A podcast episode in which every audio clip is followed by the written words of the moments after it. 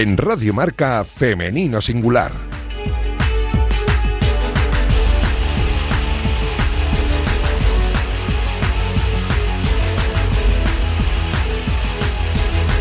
Con Natalia Freire.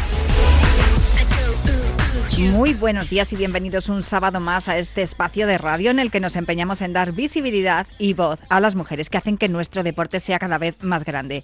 Permitidnos que en la próxima media hora hablemos solo en femenino singular, que es el nombre de este programa que escucháis ahora mismo en la sintonía de Radio Marca.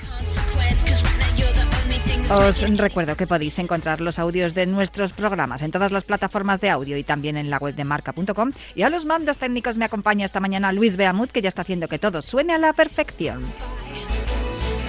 En Femenino Singular siempre tenemos buena energía y con esa energía positiva arrancamos ya.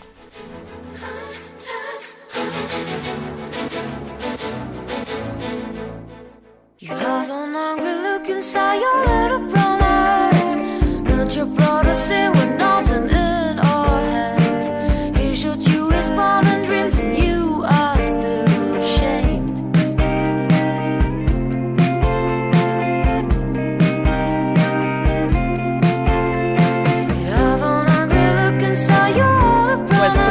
sábado más que está sonando Nuria Graham y eso significa que al otro lado del teléfono tengo a Irina Rodríguez, que además me ha contado que hoy tenía que decirme, tenía que contarnos a, todos los oyentes de Femenino Singular de Radio Marca algo de lo que no hemos hablado todavía en, todos estos eh, meses que llevamos charlando aquí en Entrenamiento Invisible. Por cierto, recuerdo que Irina tiene también un canal de Twitch donde podéis seguir todas las, las cosas que han estado haciendo ella y Ander Mirambel y que de ahí nace este, esta sección Entrenamiento Invisible que nos ayuda a mejorar nuestra vida en relación a nuestras prácticas deportivas y también vitales. Hablamos de, muchas cosas aquí con Irina Rodríguez. Muy buenas, que no te he saludado.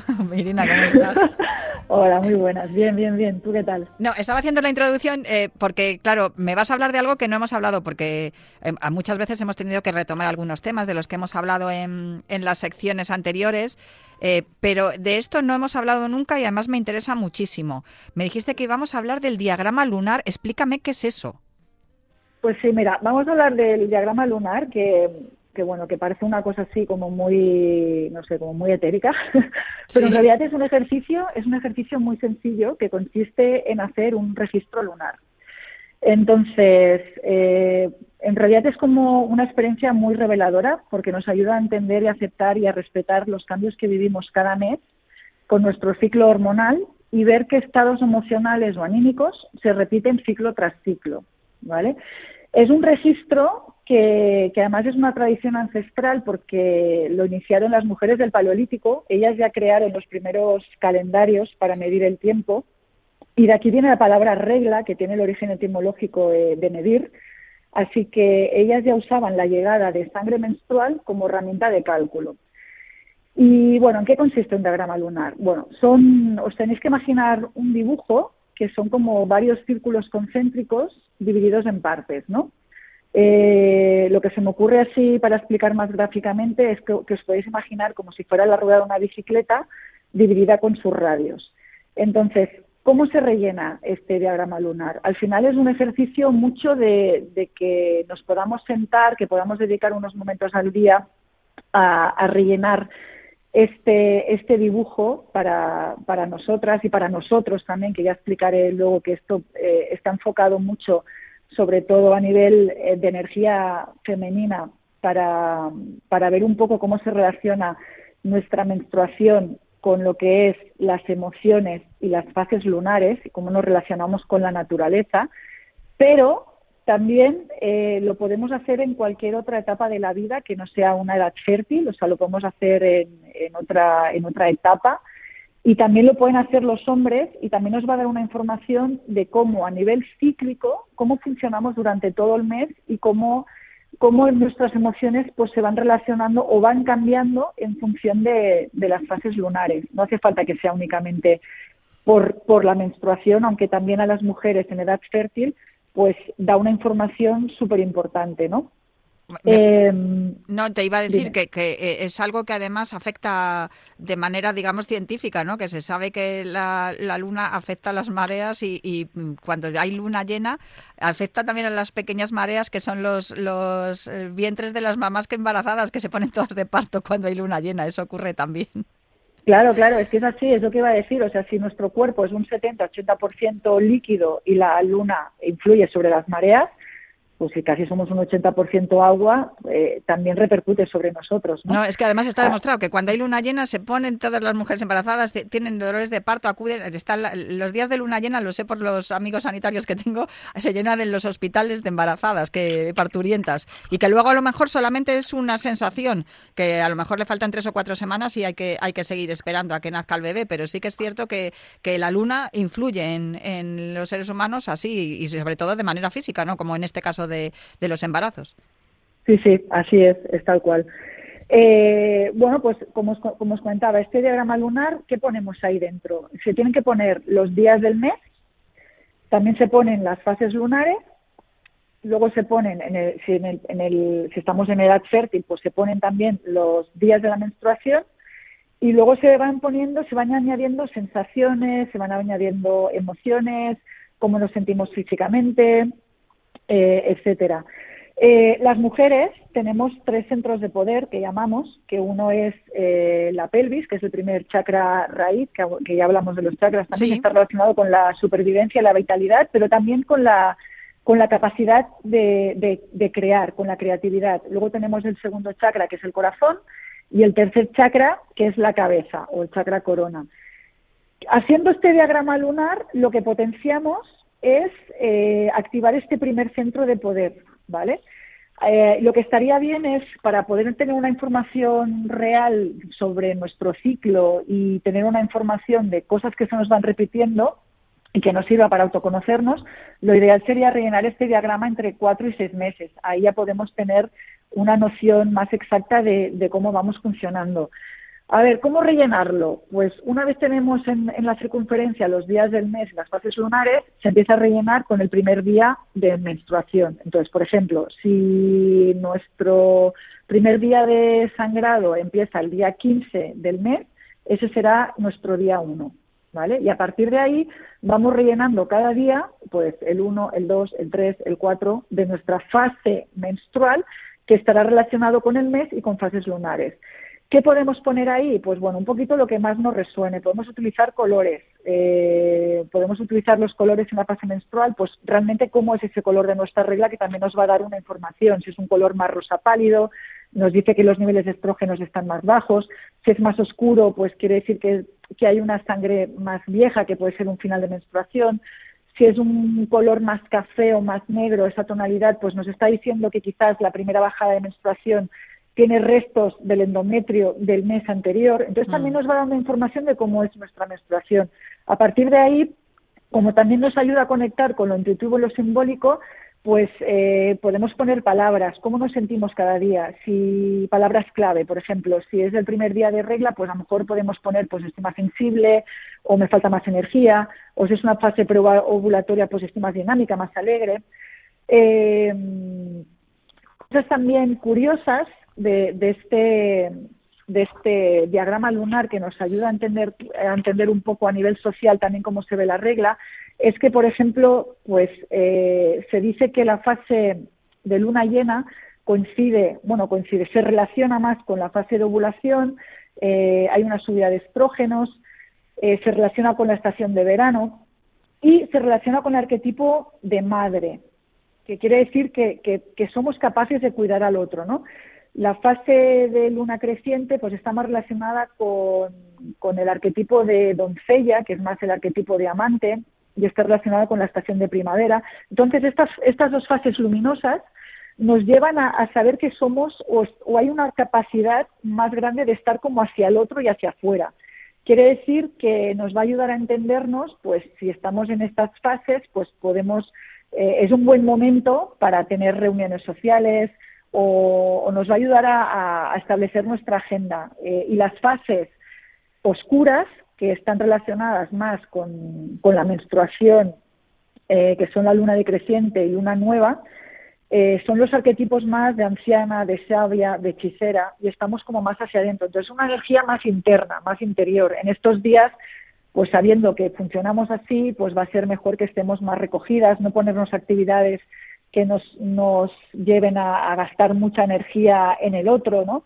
A nivel social, los arquetipos que están mejor vistos son el de madre de doncella. ¿Por qué? Pues porque siempre se espera que la mujer esté más dedicada al otro, cuide al otro, esté como predispuesta siempre a ayudar o esté más en la disposición más de amante, ¿no? Y, pero eso es imposible. Todas las mujeres queremos que la menstruación pues no nos duela y estemos eh, pues con muchísima energía siempre, pero, pero no es así. Entonces, ¿qué, qué, qué, qué, qué nos sirve este diagrama lunar? Nos sirve de autoconocimiento, de ver cómo, cómo fluctúan nuestras emociones durante el mes y eso va a hacer que tengamos una capacidad o nos da un poder a la hora de entendernos y a la hora de eh, construir nuestro día a día, ¿no? Y como os digo, no es solamente útil para, para la mujer en edad fértil, sino que es útil para la, para la mujer en cualquier edad, incluso en una niña que aún no menstrua, para saber cómo se relaciona con las fases lunares, con la naturaleza y, y, saber poner palabras a cómo se va sintiendo, que muchas veces nos olvidamos de esta educación emocional mm. en la gente joven y también para los hombres, evidentemente, para un autoconocimiento más interior, más emocional y ver cómo, cómo está relacionado su mundo interior con, con, el mundo exterior, ¿no? Y creo que es útil como para todo el mundo en un ejercicio muy sencillo. Como es un poco de difícil explicar así a nivel, a nivel gráfico, porque son dibujos, yo lo que he hecho es colgar en mi, mi, Instagram, para quien quiera verlo, un ejemplo de diagrama lunar para que se pueda entender un poquito más. Así que si entráis en, mi Instagram en arroba irinator, ahí puede quedar un poquito, un poquito más claro para aquellos que, que tengan más curiosidad sobre el tema. Arroba Irinator, ese es el Instagram de, de Irina Rodríguez, donde podéis encontrar el ejemplo de diagrama lunar que no, es muy complicado. En realidad tienes que ir apuntando eh, los días de la semana desde, la, desde el momento en el que te, tienes el primer, el primer sangrado y ir apuntando también pues todas esas sensaciones que, que te van acompañando durante el mes y, y cotejándolo con la fase lunar en la que, en la que esté en ese momento. Pues eh, me parece súper interesante. Yo lo voy a hacer. Me parece además, como tiene, tiene, tiene como un punto de juego de, de ir rellenando casi pues a ver, yo lo voy, a, lo voy a probar a ver si es verdad, porque claro, dices, a ver, estamos en luna, en luna creciente y yo estoy de subidón, estoy toda motivada, como, como dicen los jóvenes. Em, sí, sí, es verdad. Oh, madre mía, qué oscuridad tengo hoy, claro, normal. Si hay luna nueva, pues así estoy, no me sale nada, me voy a quedar en casita mejor y ya probaremos esta, esta actividad otro día. Y, poco a poco también eh, eso nos sirve también para ir conociéndonos y de alguna manera, Irina, también justificar algunas veces que por qué no nos salen las cosas por más que lo intentamos o por qué no hemos tenido la energía suficiente para realizar esto o lo otro. Muchas veces... Em, lo achacamos todo a nuestra a nuestra mente y el, físico y, las emociones también juegan ahí como llevamos hablando todos estos meses. Sí, así es. Yo creo que es un ejercicio de conexión con uno mismo. Además, es, es muy fácil de hacer, unos minutitos al día sin agobios y luego también un poco las sensaciones de juego que dices, pero también es una es una es un buen ejercicio para aceptar para aceptar que no siempre podemos estar a tope, sobre todo para las mujeres que siempre tenemos esta presión añadida de ser un 10 en todo y oye, pues ser un 6 o un 7 mientras seas en todo cada día, pues oye, está está súper bien, aprobar, hay que hay que ir aprobando. Y es sobre todo aceptar todo aquello que nos pasa y, y ya está, y fluir. Y esto nos da mucha información. Pues el diagrama lunar de lo que nos ha hablado Irina Rodríguez, ya sabéis, arroba Irinator en su Instagram y también podéis eh, buscar el entrenamiento invisible en sus programas de Twitch. Pues muchísimas gracias Irina y un beso muy fuerte. Igualmente.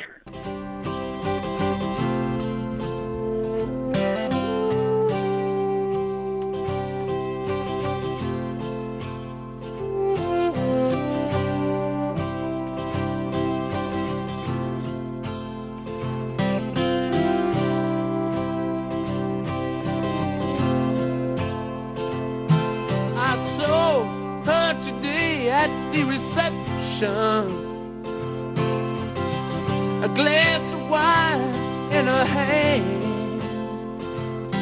I knew she was gonna meet her connection. At her feet was a footloose man. You can't always get what you want. You can't always get what you want. Always get what you want. But if you try sometimes, well, you might find you get what you need. Es, es casi un delito interrumpir este clásico, este pedazo de himno que es esta canción, el You Can't Always Get What You Want de los Rolling Stones, dice eso, ¿no? ¿no? No siempre puedes conseguir lo que quieres, pero si lo intentas, a veces encuentras lo que necesitas. Creo que la letra de esta canción va perfecta ah, para el tema que vamos a tratar a continuación y para la persona con la cual vamos a hablar, que es una mujer a la que yo le tengo muchísimo cariño, porque además la última vez que nos vimos, ella ejerció de entrenadora para mí, me estuvo ayudando en un entrenamiento y eso no lo voy a olvidar en la vida, aparte de que siempre que me he cruzado con ella me ha dado muy buenos consejos con lo jovencísima que es. Estoy hablando de, una mujer muy joven, evi- evidentemente, que ya ha sido dos veces campeona del mundo de parkour.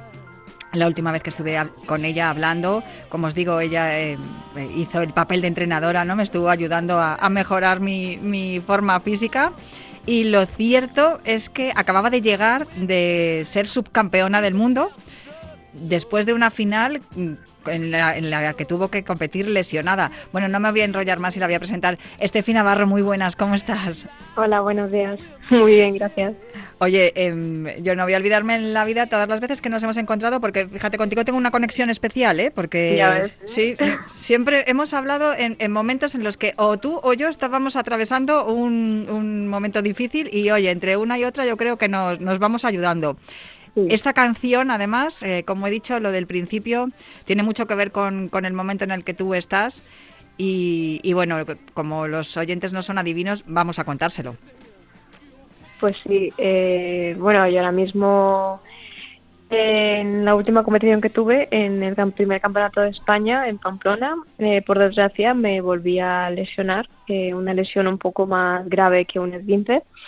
Estuve unos días incapacitada hasta la visita de un traumatólogo, del doctor Leyes, y al final tuve que pasar por quirófano por una rotura de cruzado anterior. Y ahora estoy rehabilitándome, estoy justo en la tercera semana y con ganas de empezar a andar y empezar a hacer más cosas. Sin duda, eh, está más- estás diciendo que algo más que un esguince, porque en esa competición del Mundial en el que quedaste en segunda posición, que te trajiste la plata, eh, competiste con un esguince, que, que recuerdo que me contabas que tuvisteis que hacer eh, virguerías para, para Sí. que la hinchazón de- del tobillo bajara. hacer brujería casi, sí.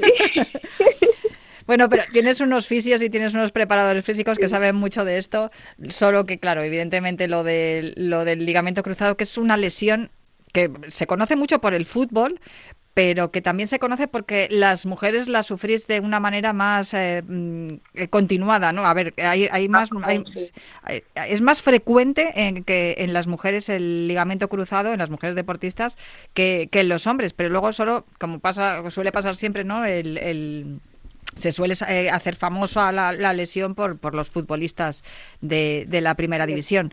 Pero sí que es cierto que en eso sí que coincidís tanto hombres como mujeres, que la recuperación es larga y tediosa. Sí, sobre todo al principio porque pues empiezas a hacer pequeñas cosas que una persona normal puede hacer. Dices, venga, levantar la pierna, un poquito de flexión, empezar a andar de nuevo, empezar a, a trotar, ir quitándote los miedos. Y eso cuesta bastante. Es tedioso porque es algo que pues todos podemos hacer, pero cuando se enfrenta a una lesión como de este calibre, hay que empezar de nuevo con mucha tranquilidad. Y una persona que es deportista y sobre todo pues que lleva toda la vida haciendo deporte, que le digas que bueno, ahora tu actividad más complicada va a ser dar unos pasitos y, y poco más, pues cuesta bastante y es larga porque al final eh, de que puedas andar a que puedas empezar a correr pasan a lo mejor uno o dos meses y de empezar a correr a, a empezar a levantar kilos y tal pasan más meses y, y hasta que vuelves a tu actividad normal pueden pasar hasta seis, ocho o incluso diez meses. Es decir, a ver, vuestra, vuestro eh, cuerpo está preparado, tiene una musculatura y tiene, tiene un fondo que no tienen el resto de los mortales. Y normalmente vuestra recuperación siempre nos sorprende que suele ser bastante más rápida que, que, como, se recuperaría un, un, deportista popular, por decirlo de algún modo, ¿no? Una persona normal. Y, y, siempre vais acortando los, los, los plazos de recuperación, pero sí es cierto que mm, se valora que entre hasta dentro de seis meses no vas a estar en un nivel parecido al que tenías antes de, lesionarte. Y eso supone que vas a dejar de competir. No sé eso cómo te afecta a ti personal y también a nivel eh, económico, porque claro, en cada campeonato que haces te llevas unos premios que te sirven para subsistir.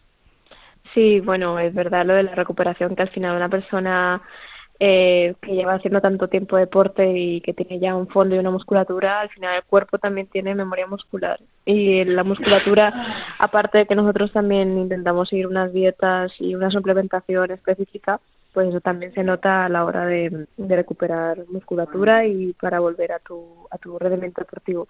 Y sí, pues ahora mismo estoy todavía pensando cómo hacer este 2023 porque voy a estar varios meses sin poder pues ni entrenar bien ni competir, mucho menos competir y pues aún así sigo positiva con cosas que puedo hacer, a lo mejor a través de mis redes sociales, incluso de en plan de página web y, charlas que pueda dar, pero va a ser complicado porque si es verdad que renuncié a mi trabajo el año pasado hace pues nada, hace un mes y medio, dos meses y pensando que todo iba a bien y que mi carrera deportiva era súper alto y que pues iba a tener un 2023 muy bueno, pero bueno, los planes muchas veces cambian, hay que adaptarse a los cambios y sacar lo mejor de ahí. Cuando dices que renunciaste a tu trabajo es porque aparte de, ser eh, practicante de parkour, de ser deportista de parkour, que eh, sé que tiene tiene un nombre, tres, no me sale porque es francés. Traceur, chico y traceur. Sí, es, no, pero no lo utilizáis mucho. Vosotros decís que hacéis parkour y ya está, sí, ¿no? la verdad, casi no usamos el traceur. Sí, pero porque traceur, claro, es un poco más difícil, también no se le queda tampoco a la gente y bueno, pues que haces, dices que haces parkour y, a nivel internacional y ya está, bueno, dos veces campeona del mundo, una vez subcampeona del mundo, pero claro, dices que renunciaste a tu trabajo porque no puedes vivir de esto, necesitas tener un trabajo eh, en el cual pues tengas un sueldo mensual y, luego te permita eso, pues poder eh, competir. Eh, poder hacer viajes para hacer esas competiciones. Supongo que el parkour está dentro de la, de la Federación Española de Gimnasia, pero no os llega, evidentemente. A ver, yo creo que a la mayoría de los deportistas, por lo menos en España, el tema de tener un trabajo aparte, dando clases de tu actividad o de otra cosa, siempre va a estar ahí porque es muy complicado que uno pueda vivir exclusivamente como atleta de competiciones, de subsidios, de becas, porque para eso tienen que pasar muchos años y tienen que irte muy bien y las lesiones pues tienen que estar como un lado y todo eso. Entonces, eh, sí, yo antes era monitora de CrossFit, coach, y la verdad pues súper contenta, pero al final hablando con mis compañeros y con mi jefe decidimos y bueno, decidí yo y les comenté a ellos que quería dar un paso más adelante en mi carrera y todos estaban de acuerdo, incluso mi jefe me apoyó y me dijo que este era el momento para que yo me convirtiera en profesional, pero desgraciadamente pasó lo de la lesión pero bueno, aún así yo guardo esperanzas de que ese sueño que tenga se pueda cumplir a lo mejor no este año, pero el siguiente. Como profesora eres, vamos, excelente, yo lo puedo decir porque lo, lo pude lo pude experimentar, ¿no? Y cómo estabas pendiente de mí, cómo me dabas alternativas si había alguna alguna acción que yo no podía realizar, me, me ofrecías otra y la verdad que eso lo hiciste genial, pero evidentemente lo haces mucho mejor lo de competir en parkour. Me has comentado que te ha operado el doctor Leyes. ¿Qué, ¿Qué, previsiones te están dando? Porque en la Clínica Olimpia ya, ya la conocemos aquí en, en Radio Marca, porque no es la primera vez que nos llega algún deportista diciendo que le, le ha operado el equipo del doctor Leyes y el doctor Martín Buenadicha. Y, mm, y lo cierto es que ellos suelen acelerar ¿no? esos, esos tiempos dependiendo de cómo, cómo sea el deportista. No sé cuáles son las previsiones que ellos tienen y, y, y cómo, lo, cómo lo estás gestionando. Bueno, la verdad es que desde el primer momento que yo hablé con el doctor Leyes me habló con mucha franqueza y sinceridad. Y, en, y me dio pues también ilusión porque me explicó cómo sería el procedimiento. Y no, no ponía ninguna pega, ningún bueno, a lo mejor, nada, o sea, era bastante no, bueno, optimista, como que decía, esa es la solución, eso es lo que tienes que esperar y para volver a, tu carrera deportiva. Y se interesó bastante por mi caso, por el tema de parkour. Incluso me comentó que le gustaban mis vídeos, lo cual me alegró bastante. sí. Y tuve hace poco una revisión con él y me dijo que hasta el 8 de febrero, justo, es, me acuerdo la fecha, que no empieza a apoyar y justo lo voy a ver cuando, cuando ese día para que me vea la pierna y tal. Eh, el tema es que como no, es, no ha sido solo un cruzado lo que me ha intervenido, sino también el cartílago y los meniscos, para eso lleva un poquito más de tiempo eh, el hecho de empezar a andar, porque tiene que cicatrizar bien y para eso se necesita un poco más de tiempo. ¿Tienes la sensación de que en medicina hemos avanzado lo suficiente como para que cada vez que algún deportista de alto nivel, e incluso esto luego también redunda, ¿no? Y se rebota para, para los deportistas normales, para los usuarios, para la gente que hace deporte, ¿no? No deportistas. ¿Crees que hemos avanzado en, la medicina en ese sentido? Que antes cuando tenías el ligamento cruzado te decían olvídate de volver a hacer parkour y ahora sin embargo te dicen vas a tener que tener mucha paciencia pero podrás hacerlo. Sin duda se ha dado un avance increíble y eso lo podemos ver en deportistas de alto nivel que se han roto múltiples veces los cruzados, que pues es una lástima que, se, pueda pasar, pero pasa. Por ejemplo, en la chica de badminton, Carolina Marín, que se ha roto los dos, eh, y la vemos que después de una rotura ganó unas Olimpiadas, e incluso en futbolistas como Canales, que averigüé que se había roto los cruzados de una pierna dos veces y de la otra una vez y tuvo después de eso su mejor tiempo en su carrera deportiva y de mucha gente que he visto que con una rotura de cruzado no les ha impedido para nada. Incluso pues yo me pongo el ejemplo de, de, de, yo, de mí misma, hace unos años, cuando pues sí es verdad que yo me puse muy triste porque no conocía la lesión, pero la acabé superando. Entonces pienso que eso puede volver a pasar ahora e incluso mejor porque estoy en muy buenas manos. Desde luego que sí. Yo la primera vez que escuché decir estas cosas fue el doctor Juanjo López, que es el, traumatólogo de Carlos Alcaraz, del tenista. Y recuerdo que cuando hablamos con él nos dijo, es que no podemos decirle a los deportistas que tienen que dejar de realizar su deporte, hay que buscar la manera de, que, puedan seguir haciéndolo. A ver, que hemos empezado con la canción de los Rolling Stone, no siempre puedes conseguir lo que quieres, que a finales de 2022 tu idea era dejar de trabajar en un trabajo normal, por decirlo de algún modo, y volcarte en tu carrera deportiva, viene tu lesión eh, de cruzado, te han hecho una revisión en, la Clínica Olimpia absoluta. Em, a ver, los Juegos Olímpicos están ahí, sabemos que el parkour va a estar em, de una manera o de otra en los Juegos Olímpicos. Hay tiempo, Steffi, ¿no? Sí, sí. Tenemos plazos. tenemos suerte, bueno, tengo suerte de que los Juegos Olímpicos son en el 2024 y no creo que sea justo en enero. O sea, me imagino que será por a mitad de año, entonces eso me da más plazo incluso. Desde luego. Así que eh, podemos eh, estar pendientes de ti y ver cómo vas recuperándote y cómo vas recuperando también eh, el nivel competitivo y, a ver si podemos verte allí en París. Cualquier cosa que cualquier cosa que nos tengas que cualquier avance nos lo vas contando.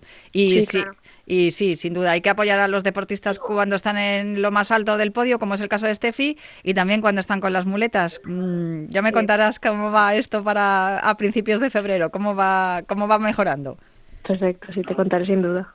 Pues muchísimas gracias, Estefi Navarro, y también muchísimas gracias a, todos los doctores que la están eh, cuidando, que la están ayudando a, recuperarse de esa lesión y para que pronto, al final seis meses se pasan volando, para que pronto la volvamos otra vez a ver compitiendo y, llevando el, nombre del parkour español a lo más alto. Un abrazo muy fuerte.